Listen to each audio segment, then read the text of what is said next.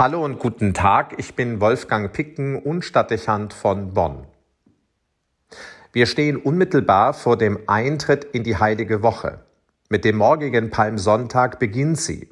Sie wird weitergeführt mit dem Gründonnerstag und dem Karfreitag und findet dann mit der Osternacht und den österlichen Folgetagen ihren Höhepunkt. Sieben Tage, die eine riesige Spannweite von Gefühlslagen und Stimmungen umfasst und sich beinahe chronologisch am Leidensweg Jesu orientiert.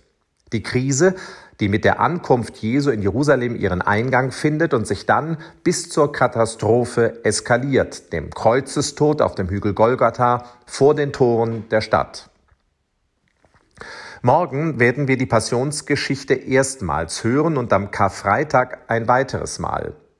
Man kann dem nicht regungslos beiwohnen, weil sie Situationen vermittelt, die so viel Abgründigkeit und Gemeinheit beschreiben und eben auch schonungslose Schilderungen über die Wirkungen enthalten, die es für das Opfer für Christus hat. Das ist immer neu erschütternd. Fast meint man, hier verschwöre sich wie in einem Brennglas die ganze Niedertracht menschlicher Boshaftigkeit, Neid, Gier, Hass und Wut, Verrat und Schikane, Unwahrhaftigkeit und Feigheit, Perversität und Blutrünstigkeit. Gelegentlich denkt man sich als Zuhörer, dass es kaum möglich sein kann, dass sich das alles an einer Person austobt. Aber viele Erfahrungen der Geschichte, auch der jüngeren, verdeutlichen, dass der Mensch imstande ist, sich selbst und seine Würde zu vergessen und sein Verhalten zu pervertieren und das in einem Ausmaß, dass es schwerfällt, überhaupt noch davon zu sprechen, dass es sich bei den Handelnden um Menschen handelt. Man denkt sich nicht selten, dass bestimmte Vorkommnisse nicht möglich sein können und muss dann realisieren, dass sie es dennoch sehr wohl sind. Schnell wird klar, dass in diesem einen Leidensweg alle denkbaren menschlichen Abgründe wiederzufinden sind.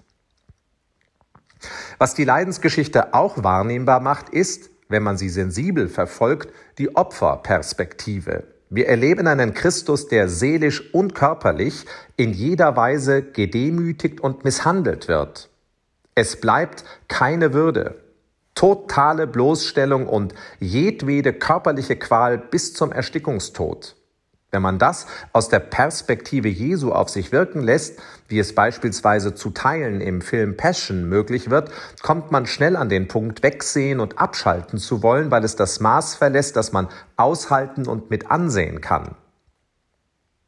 In der Summe ist es aber eine Dramaturgie, die deutlich macht, dass es sich nicht um das Fehlverhalten anderer, erst recht nicht nur von Menschen vorheriger Generationen handelt, sondern dass es die eigenen Schwächen und Fehler mit einschließt, die sich in einzelnen Szenen wiederfinden. So spricht es auch ein Kirchenlied aus.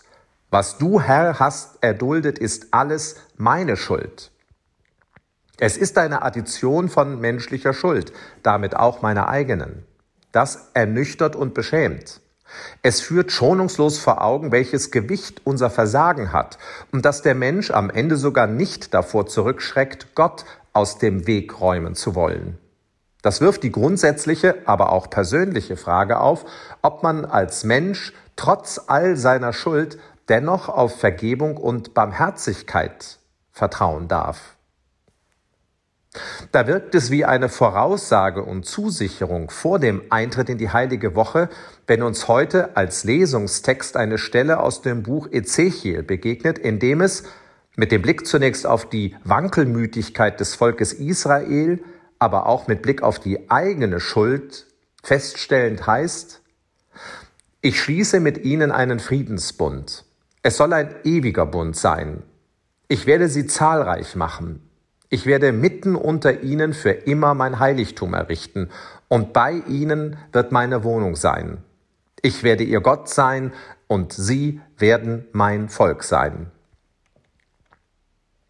Diese Zusage macht es aushaltbar, diese Woche mitzugehen und motiviert, sich mit den eigenen Schwächen zu befassen. Man muss nicht vor dem Menschen kapitulieren und nicht vor sich selbst resignieren, weil Gott uns nicht aufgibt. So heißt es an anderer Stelle noch klarer, ich werde dein Gott sein und du wirst mein Kind sein.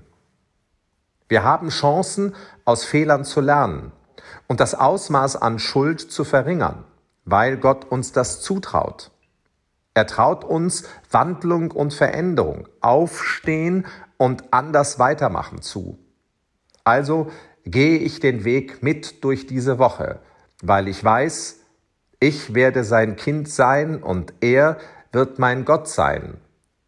Wir werden sein Volk sein. Wolfgang Picken für den Podcast Spitzen aus Kirche und Politik.